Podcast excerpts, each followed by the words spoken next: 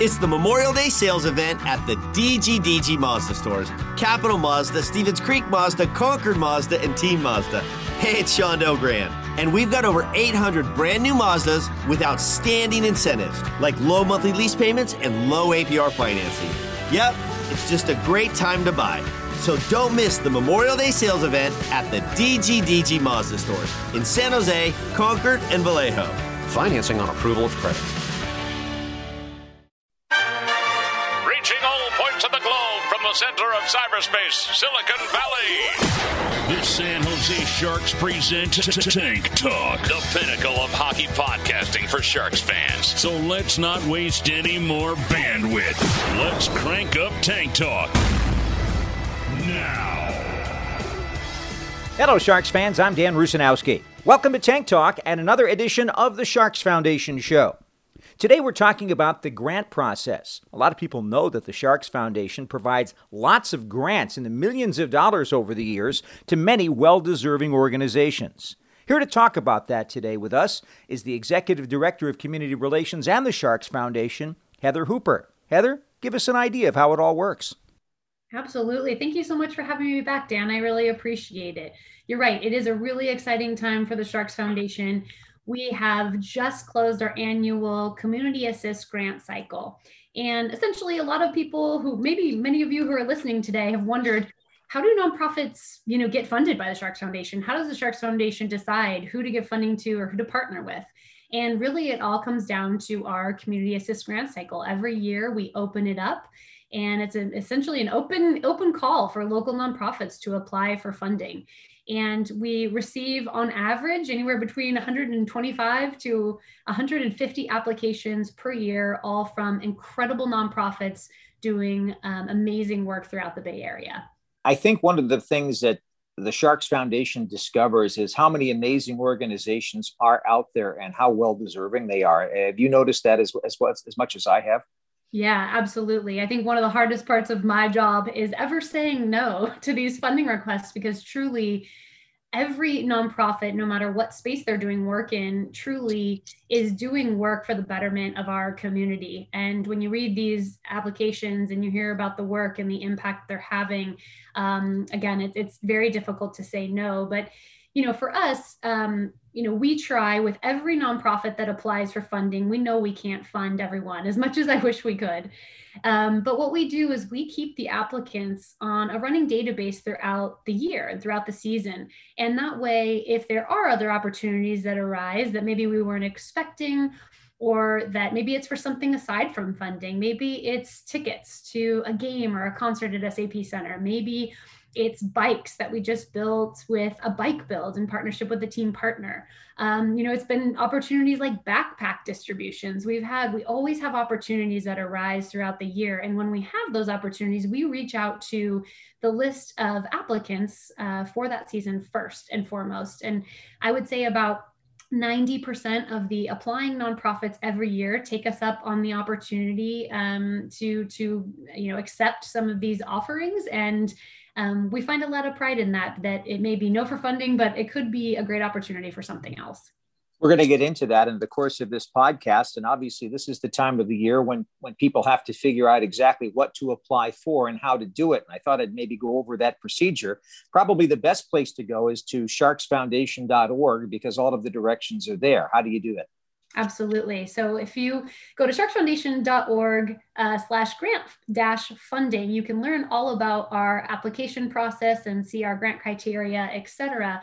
But what we do is we've broken it down into two different types of grants: program grants and project grants. And essentially, program funding is to support nonprofit work that happens annually, whether it's an after-school program, mentorship programs, reading assistant and assistance, environmental sustainability, et cetera.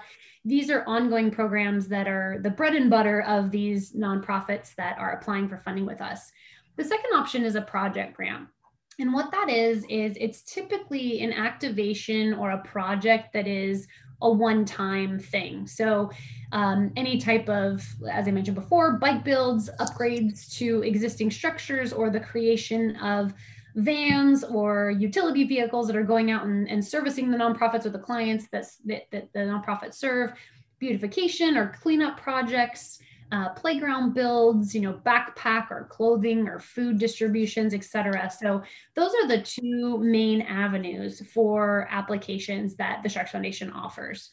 I want to talk about a couple of those. The bike build is the one you've already mentioned twice, and that's obviously a really fun event for anybody who's even volunteering for the Sharks Foundation to actually construct, manufacture these bike kits that are provided to us. Why don't you go through that, what that's all about?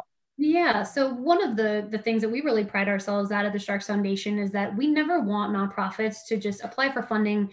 We send out checks and then we say, hey, see you next year when you apply again. We want the complete opposite of that. We want to build deep and meaningful relationships with each of the nonprofits that apply for funding. And when we are able to provide funding to them, and one way that we have been able to do that really successfully is by providing additional support in the way of volunteerism or activation or amplification of their platform. So in this example, Turning Wheels for Kids is a nonprofit we've partnered with over the years, and we are able to provide them with grant funding. And then we actually build the bikes together. So we bring out, Sharks employees, we bring out a corporate partner, and we make a volunteer day out of it. And, from our perspective, we're not only able to then be a part of this, but then we're able to then help allocate these bikes out to local nonprofits that we work with. And that kind of alludes to the Excel document I was talking about earlier that we reference and access throughout the year to provide people with different opportunities. But that volunteerism piece, then we're creating a recap video and we're posting on social media and we're talking about this partnership. And that also helps from the perspective of we're really vouching for this nonprofit. We are providing them with our social platform, and maybe fans of the Sharks then are seeing us partner with this nonprofit and say, I don't know what that nonprofit does. I'm going to go to their website and I'm going to read more. Or maybe I'll sign up. Maybe I'll make a donation. Maybe I'll, inquire about becoming a volunteer and sign up for their newsletter to hear about future bike builds so that I can participate in that. And again, that's something that we try to really find ways that we can create these deep and meaningful and long-lasting relationships. All of that comes from priorities, and obviously you can fund anything and anybody if you choose, but obviously the Sharks Foundation has selected a few funding priorities that are very important to the organization. Why don't you go through a couple of those? Yeah, well, our mission is to enhance the lives of underserved youth and families in our community in the areas of education, health and safety, and character development. And so essentially, we're looking for nonprofits that are doing work in that space and supporting youth and families, specifically at-risk and underserved communities. And, we try to find, again, nonprofits that are public 501c3s. They're in good standing with the IRS. They've been in existence for at least 3 years. They provide services within the San Francisco Bay Area, and are also looking for that partnership with us. We want to be able to work together and really make an impact. And so our priorities are finding nonprofits that have an interest in doing that with us. And the priorities have changed a little bit over the course of the years since the Sharks Foundation was originally formulated. The original charter said basically Santa Clara County only, but that's expanded a little bit, hasn't it? Yeah, we're really proud to talk about the fact that this last season we made the switch to expand it to the San Francisco Bay Area. As you mentioned, Dan, we used to have a rule that 51% or more of the funding that we give any nonprofit had to stay within Santa Clara County. And we now are saying that money needs to stay in the Bay Area. With the pandemic and everything we've seen over the last 18 months, the need is great everywhere, but we just knew that we could make potentially a bigger impact if we expanded our geographic giving footprint, and are really proud to have been able to make that switch and look forward to the work we can do this next season. Isn't it also recognizing essentially that the Bay Area is interconnected between the 9 counties that we have? Absolutely. And, we also have the Sharks Ice facilities across the Bay, Fremont, San Jose, and Oakland. And so not only is this SAP Center's community and Sharks territory really expands all the way up to Oakland. And we want to make sure that those communities that we are operating in and that our employees work and live in, that we're supporting those communities just as strongly as we do in San Jose. It's great to have Heather Hooper, the Director of Community Relations in the Sharks Foundation, with us today. And, you know, we've talked a little bit about sponsors and people that have been involved with the Sharks Foundation that underwrite some of these programs. Why don't you give us an idea of who some of those people are?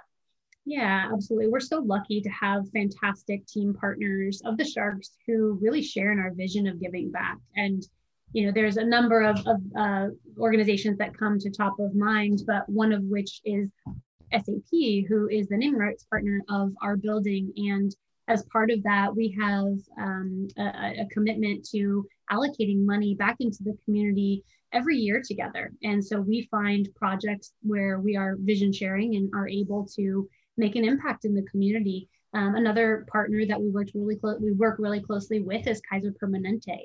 And, you know, they're the annual partner of our Hockey Fights Cancer campaign and many of our healthy living initiatives, and just really, again, having such a strong impact individually in their philanthropic efforts. But then when we're able to partner, it doubles the impact. And, you know, we've partnered with Western Digital and Druva and, you know, the Soprata organization. And there's just, again, these are just a few that, you know, when you sit down and you talk about people that are making a difference in the community from a philanthropic standpoint, those are dream partners of ours, right? And so, you know, we're so honored to be able to really, again, sit down, share what our visions are, and find projects that make sense for us to partner on. The types of programs that the Sharks Foundation funds through this grant process include things like mentorship opportunities, sustainability in the environment, after-school programs, and just the opportunity also to get a good, shall we say, influence from people that are underserved. You personally, do you have any ones that favorite events over the last couple of years that come to mind for you? Oh my gosh. I have so many, Dan. It's such a tricky question because I feel like my job is never a job. It doesn't feel like work. And I get to be able to get to know these nonprofits and their staffs and the individuals that benefit from these groups. And so a few obviously are the Make-A-Wish fulfillments that we've been able to partner on. Those have been so impactful and so powerful. You know, there's a nonprofit called Love Twice, which is based out of Oakland. And what they do is they provide new and gently used baby clothing to parents that are in the first year of being parents. And they really help take that stress off of needing to find clothing for their children. And it's just such an impactful and powerful opportunity for us to support a nonprofit that the founder is the executive director, is also the person who's picking up the infant clothing and delivering the infant clothing, and truly operating on shoestring budgets so that the impact can be focused on and the financials can be, you know, straight out into the community. And so, gosh, I can give those few examples, but I can never say I have a favorite because there are just so many incredible groups in the Bay Area doing important work. And you know, we've been able to partner with the African American Community Services Agency the past few years, and I'm just so impressed by their executive director Milan and the entire team over there. And you know, one thing that's so impressive about them is they had existing programs pre-COVID that were running so smoothly and efficiently, and then COVID hit and they needed to pivot almost entirely, and they were able to do that. But the African American Community Services Agency just truly pivoted from what they were doing pre-COVID into identifying the greatest needs in the community and completely switching what they were doing to service our community members. And it's just so impressive when nonprofits are able to do that. And these are truly people that are boots on the ground, that are making a difference in our community. And from the Sharks Foundation perspective, you know, it's such an honor to be able to support them, again, not only with the financial component, but the volunteerism, with the amplification, to just share their message. And it's just, it spreads such positivity across the Bay Area. One thing also that's an important part of this has got to be education. The Sharks Foundation, very, very supportive of a variety of educational programs. But it's not just about learning how to read. It's also about learning what special talent some of these underserved people has. Yeah, absolutely. We have so many different nonprofits that we work with that are just doing exceptional work in the education space, whether it's providing coding and STEM opportunities to providing support for individuals that didn't see themselves going to college because they didn't know that that was an option for them financially, or, you know, pre-K programs all the way up to college level. The education space is just something that is really helping to create and craft and support the next generation. And it's something that a lot of our supporters can get behind, and corporate partners really prioritize. And so that's definitely an area of focus for us at the foundation. As we go along on this show, we can tell people that the grant application process has just concluded, and now comes the time when the real work starts, and that's, of course, the review process. Yeah. I've been part of this for a number of years, and I find it really, really fascinating because I'm still amazed at how many great organizations are applying. But give us an idea from your view exactly what you're supposed to do when you're reviewing the process, and how that's successfully accomplished to whittle things down to where we can apply some grants. Absolutely. So what we do when all of these applications, so I mentioned earlier, we had 135 applications submitted this year. When those applications come in, we're essentially dividing them into focal areas. So we have 10 different focal areas, and I'll list those here: Latin and Hispanic heritage, healthy living, hockey fights cancer, holiday assist, education, Black history, gender equality, environmental awareness, Asian and Pacific Islander heritage, and pride. And when those applications are coming in, essentially we're grouping the like focal area nonprofits together. And so we then have grant readers throughout the Sharks organization and the Sharks Foundation staff and board members. And each of those are then kind of put on a subcommittee to read specific focal areas of grants. So for instance, Dan, you may read all of the education related grants. And when you're reading those, you then are able to, you know, kind of compare education related grant applications from one to the other. One thing we found when we didn't review grants this way is it was really difficult for us to put an incredible nonprofit like San Jose Jazz, right, doing incredible work in the art space, against a nonprofit like the Ronald McDonald House, who is working with, you know, youth that are facing very serious health challenges, because it just tugs at your heartstrings just a little bit different, right? Kind of depending on what your history is, what your background is. You know, most of the time, if you're dealing with a life or death illness versus, you know, an extracurricular activity, people would read those Ronald McDonald House grants and say, oh, that's the one I want to fund. So to avoid that, we wanted to put them in the subcategories with like nonprofits, because then we're getting a good cross section. When these grant review committees are reviewing these grants, then we're pushing, you know, forward every single, you know, all 10 of these categories will then have representation at the end of the review process. You know, what we're looking for as we're reading these grants is that, again, nonprofits are making an impact, that they are well and efficiently run, that they want to have a deep and meaningful relationship with us and are able to create an activation around the grant giving, or that they're able to participate locally, and that, you know, we'll be able to again, beyond the financials, you know, create something really meaningful with them. And, you know, we want to see budgets. We want to see that, you know, the executive director is not getting paid an absorbent amount of money. We want to, you know, really dive into making sure that these nonprofits are really responsible. And most of them are, right?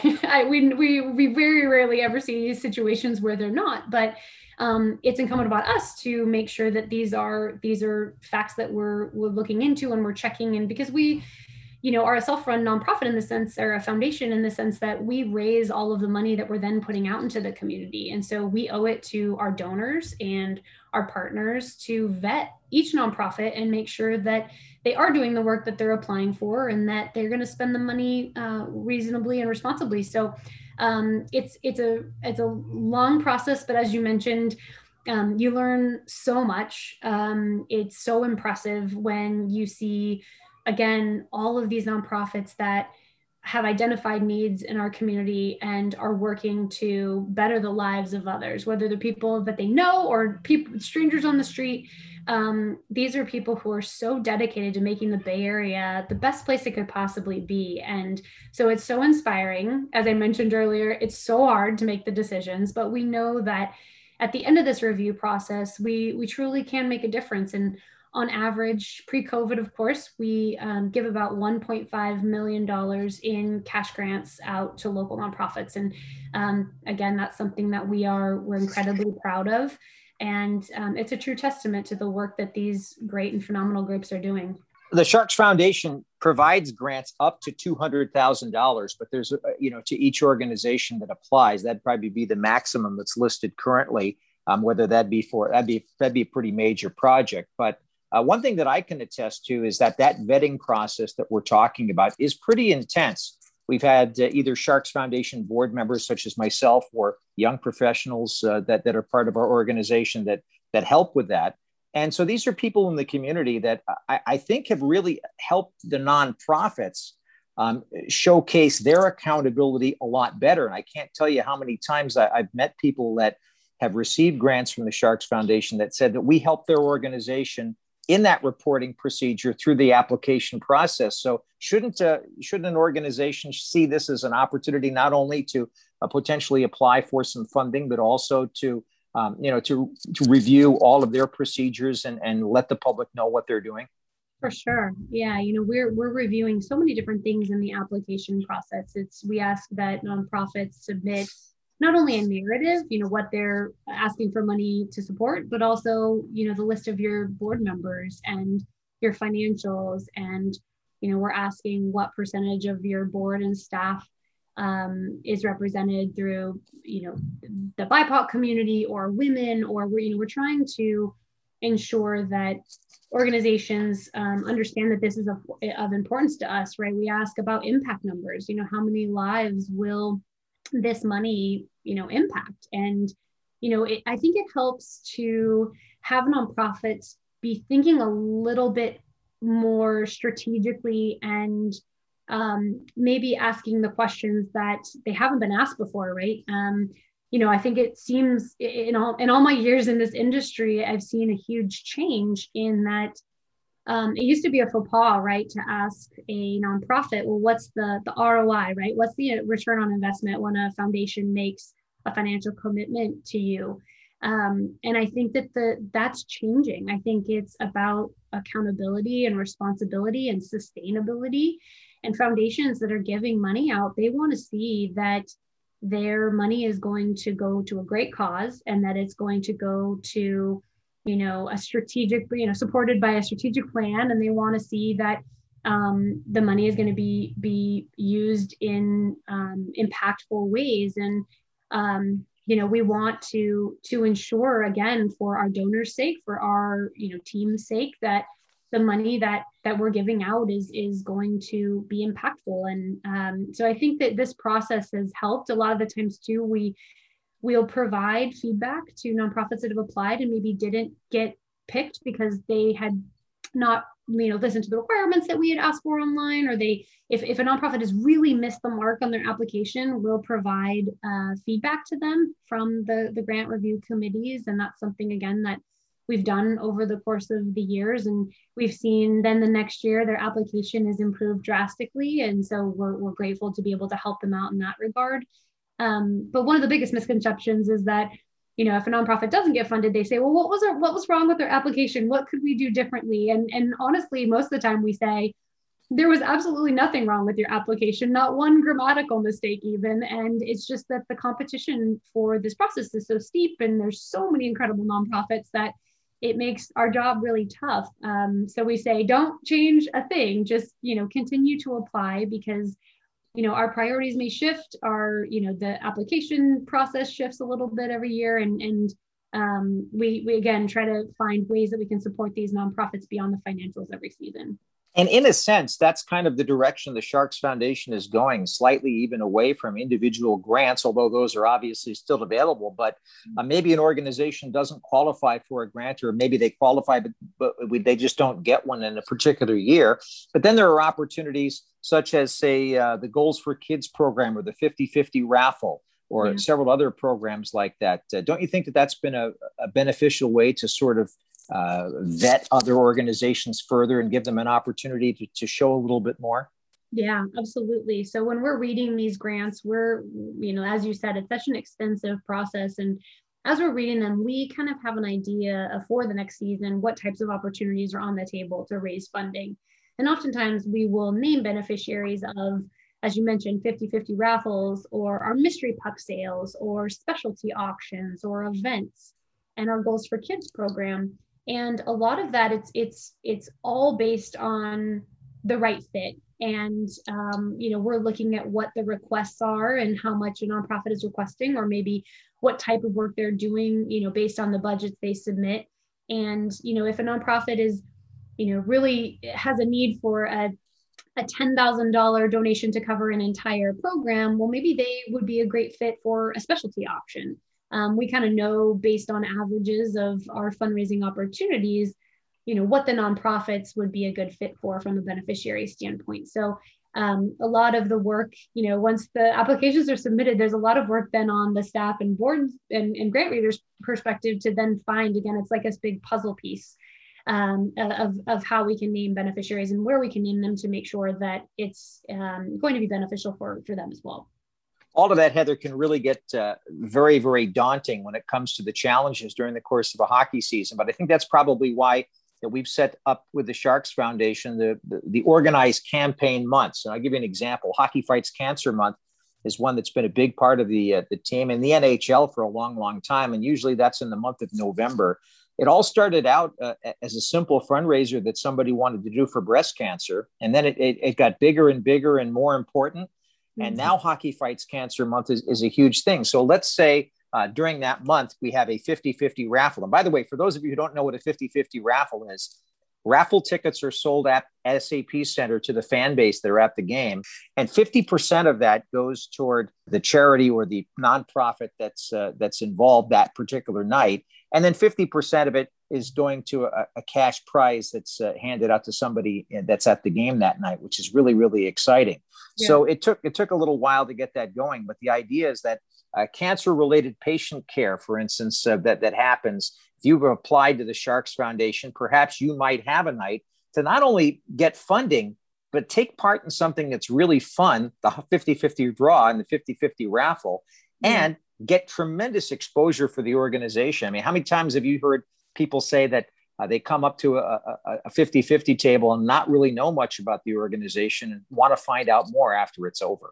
Absolutely. And I will share one story that literally gives me chills anytime I share it. But during our first season of allowing the 50-50 raffle, we have kiosks which highlight who the beneficiary is that night. And on this particular night, it was the Leukemia and Lymphoma Society. And a gentleman was in line. He was purchasing his tickets, and another gentleman came in line behind him and was ready to purchase, and they got to talking.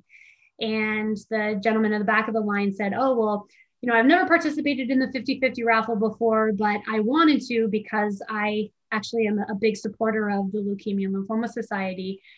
And the first gentleman said, "Oh, really? You know, me too. That's actually why I stopped as well." And second gentleman said, "Well, I actually am a survivor of the treatment that was, you know, funded by LLS." And the other gentleman said, "Oh, really? What treatment is that?" And they got to talking, and it turns out that the first gentleman in line was a researcher and had actually worked on the type of treatment that the second gentleman was cured through.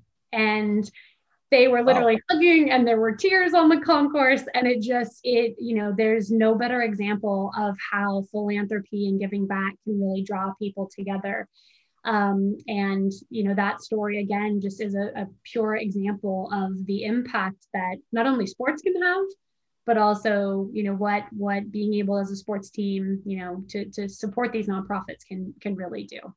December is Holiday Assist Month, and that's a different tack entirely. It's not raising funds to do research on diseases. It's actually going out in the community and providing direct assistance to people who really need it. And to me, that's one of the most fulfilling types of events and months that we have with the Sharks Foundation, and the players get involved. And there's a whole tassel of activity that happens. Don't you think that even in a place as shall we say, wealthy or as well off as the Bay Area, it's shocking how many people are in dire need right within our community? It is. There's such a gap. There's just, it's pretty unbelievable, the disparity between, the rich and affluent that are in the Bay Area and those that are in greatest need in our community. And, through December, through our Holiday Assist Month, we're really focusing on basic human services, and whether that's food or clothing or shelter or holiday programs, our annual Holiday Assist program, that an event that's been going on for nearly 20 years. We see the needs in the community. We see that that's a time of year when people really do want to make a difference. And whether that's, buying a mystery puck on the concourse for $30 and knowing that a large portion of that is going to the Sharks Foundation, and that we're giving that out through our community assist grant process, or whether it's a food distribution event, or, we've done, collection drives at the games, and people are donating clothing or financials. And, it's such a special time of year, but it also highlights, that there are so many people that don't have extras, right? There are so many kids who don't have presence under a tree, let alone a tree, right? So, it really is a special time when we as an organization can get involved in providing people with those things that we so often take for granted, right? A nice warm Thanksgiving, gifts under the tree or that sort of thing. It's something that we can really step in and hopefully make a difference and make that time of year special for others. We also take for granted that everybody's going to treat everybody well, and that's not always the case in our community. And part of what the Sharks Foundation has tried to do in their campaign months is to sort of focus on some of those things. I know that we have a Teal for Change podcast that discusses some of the issues involving race, and Black History Month in February is something that we try to celebrate.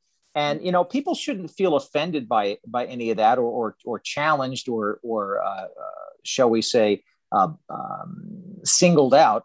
What it all it is seems to be is part of the Hockey is for Everyone campaign, that we're welcoming everybody, and that we want to make sure that everybody feels welcome when they come to, not only to SAP Center, but when they live in our community. And don't you think that's been embraced by most of the players and certainly by everybody in the Sharks Foundation? Absolutely. I mean, our organization as a whole has really embraced this, and we want to make the sport of hockey, our organization and our community, more diverse and inclusive, and make sure that people know that hockey truly is for everyone. I think when you look at the product on the ice, it is predominantly a white man sport, straight cisgender white man sport. And I think that we're doing so much at the grassroots level to try and change that, so that people can see themselves represented in our sport, whether they're female, whether they're bisexual, whether they're homosexual, whether they're, Black, Asian, Hispanic, whatever, whoever you are, and however you've been brought up, you belong in our sport. And there's obviously a lot of work to do there, but I'm so proud of the way that our organization continues to fight for justice and equality and diversity. And, there's so much that we can do, again, from a financial support perspective, whether we're giving grants out to LGBTQ plus nonprofits, or whether we're supporting, nonprofits across the Bay Area doing work for gender equality or Black history or Asian Pacific Islander heritage. There's so much work that we can do, and identifying these groups and identifying ways that we can help them is a huge priority for us. And obviously that would help them to think of the sport of hockey as a place to bring other people together. You know, you mentioned Gender Equality Month. I think one of the coolest things that we've done over the course of the last few years in the sport of hockey is get involved in empowering young women to play the sport and to coach the sport and to get involved in being the best that they can be. Hockey's a sport that seems to engender a lot of that. And it seems that, you know, I talked to some of the guys that played in the NHL that actually coach young girls, and they say they have more fun coaching them because they actually listen. That's awesome. Yeah, no, it's representation is just such a big component, right? We were so lucky to have Kendall Coyne Schofield on our broadcasts for so many games. And I think hearing a woman talk about the sport, and she's so educated and knowledgeable about it and impassioned, and that's so inspiring, you know, to every little girl out there that maybe hadn't tried hockey or that is a hockey player. They see themselves in the sport because of somebody like Kendall or, you know, any of the players that are at her level that are also changing the course of inspiration for young girls. It's incredible. I think that there's a lot of change going on. I think we have leaders at the NHL level that are female, that are, again, changing the course of what maybe the NHL has looked like historically. And, it's such a powerful thing. And I'm excited to see what happens in the future as well, because the sport is just, it's so exciting. Hockey is one of those sports that if you've never been to a game and you come to a game, you don't know anything about the sport, you're hooked almost immediately. The energy in the building and the passion of the fans sitting around you and people's willingness to explain a rule or, you know, whatever you may not know about the sport, people are willing to help and are excited to share their passion of the sport with you. And I think that all ties back to hockey being for everyone, right? Because it is something that even if you've never played, whatever your background is, however you grew up, there you belong as part of our team in Sharks territory. And it's pretty incredible. No sport or no business is without any difficulties, but I can say that over the course of time, I felt that hockey was the most inclusive of all of them. To me, that makes the world a better place. It makes our community a better place. Where do you think that this is going? Yeah, well, we have, from a Sharks perspective, we have so many incredible programs that we offer that really are, to your point, Dan, trying to remove the barriers of entry for individuals that have either never played the sport but have an interest in it, or maybe tried it one time and, you know, didn't have the equipment or what have you. So we have programs like Learn to Skate and Learn to Play. We have opportunities for individuals to have scholarships that support their continuation of play. We also have off-ice programs where we're out in the community and we are teaching about floor hockey, ball hockey, broom ball. There's so many different ways that you can get a stick in your hand and not necessarily need the ice or all of the equipment and the more expensive portions of the sport. Those are programs, you know, our Stick to Fitness program is out in the community and really working with individuals and kids that have never played before, maybe never even watched hockey. And, you know, I tell you, when you're out at those events and, we do our teal top street hockey courts, it's seeing kids out there. It's like this passion and all of a sudden they're at, 11, 12 years old being introduced to this brand new sport. And they pick it up so quickly. It's like this light is on them and they're just so excited to finally go home and they can tell all their friends about it and their family members and teach them what they learned and share that knowledge, and they're watching games and, it's fun to see kind of that domino effect, right? A lot of it is just having access to it. And then once you have that access, you fall in love, just like all of us did with hockey at the very beginning. And, that's something that is a huge priority to us because we realize across the Bay that not everyone can afford a full set of equipment or ice time, or, maybe their parents can't drive them to an ice facility. And so how can we make the sport more accessible, no matter what your financial situation is, no matter if, you have a ride to an ice facility, let's get kids the opportunity to play at school or their after school center or play at home. And those are things that we're working on each and every day to make sure that hockey continues to be a beloved sport. Well, I couldn't put it any better than that. I mean, basically, you go to sharksfoundation.org and you go through the procedure of applying. That application procedure usually ends in early to mid-June. In the summer months, the programs get vetted, and we start to narrow things down as to which programs deserve funding and which programs should be part of a specialty program. But it's also, on the flip side, an important opportunity for the players to get reminded of where they came from in many cases, but also a reminder of the great privilege that they have to play in the NHL and the responsibility that goes with it. Haven't you noticed that the players in general respond very positively to that realization? Absolutely. Our players are so good and so passionate about getting involved in the community and giving back. And, you know, it's fun because we get to know them and their interests. And just like any one of us, they have particular causes that they want to focus on, or maybe are closer or near and dear to their hearts.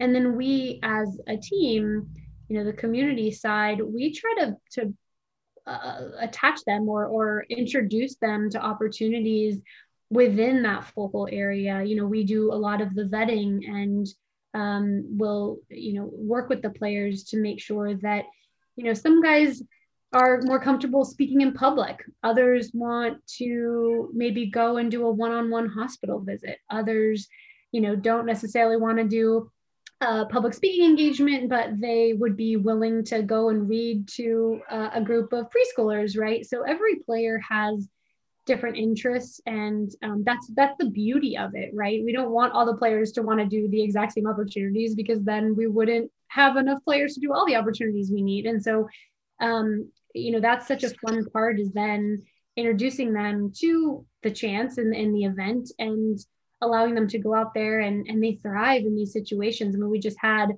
Matt Nieto read a Dr. Seuss book a few weeks ago during a digital reading party, and he had so much fun participating in that. And the kids that were on the reading party digitally loved seeing him read the book. And it forms these connections and bonds. And, you know, as somebody whose entire career was inspired by meeting a professional athlete at a young age, you never know, you know, how big of an impact these types of visits or these activations can have on individuals that are in the community. And oftentimes, you know, our players will say, you know, I thank you for allowing me to come out here to your nonprofit, or to come and visit you in the hospital, or, you know, they're equally as grateful for the opportunity, because they realize they have such a unique platform as a professional athlete. And when you can use that in a positive way, you know, it's pretty miraculous and amazing what can happen. And our players are so good about the awareness of that and are so passionate about giving back, whether it's financially or with their time. And, you know, it's something that makes the Sharks organization one of the greatest there is. Absolutely. And, you know, one of the things, too, that comes to mind for me is that time is worth almost as much as money, sometimes more. And one of the things that inspired me, I saw Evander Kane go coach a bunch of inner city and underserved youth in Oakland. Mm-hmm. And how many people never believed that they'd be able to get that close to a National Hockey League star player of Evander's status. And then these were young kids that really looked up to him, and you could just see the influence that he was having, and also how much he enjoyed it. For sure. For sure. I think it brings them back, as you mentioned earlier, to their childhood days, right? And they realize, they think back to that time when they were 7 or 8 years old, and what if their, you know, during one of their practices, a professional athlete had come and talked to them and given them some tips, and how meaningful and special that would have been. And you're right, Dan, I think that the time is equally as important, sometimes, you know, more important than the financial component. And these athletes really do. I mean, when you look at their schedules and, you know, you see how much they're traveling and on the road during a normal season, they have very little free time. And the fact that on their off days, And on the one day off a week that they get, or even if it is one day off a week, sometimes it's one day off in a 2-week period of time, or they had practice in the morning and they have a free afternoon and they're coming out to a community event. It shows you that they truly do want to give back, and they see that as a priority. And that starts with Passo Plotner setting the example there. And Doug Wilson is one of the most supportive individuals of the community work we do. And, you know, on down to Jonathan Becker, and, you know, everybody within the organization is so supportive of the players getting out and doing work in the community. It makes my job even better, and just so grateful again to be a part of this organization. Any final thoughts you have, or any message you'd like to have to give to people that are considering applying for grants? Yeah, again, we have all the information on our grant application cycle at sharksfoundation.org/grant-funding. So if there's any questions that we didn't talk about today, the information should be there. We encourage all local nonprofits doing work in the Bay Area within one of our 10 focal areas to apply. And we look forward to seeing the work that you're doing, and thank you for being so committed to making the Bay Area the best it can be. That's what it's all about. Heather, thanks for your time today. Thanks, Dan. Have a good one. Our guest is the Director of Community Relations and the Sharks Foundation, Heather Hooper. Thanks for joining us on this podcast.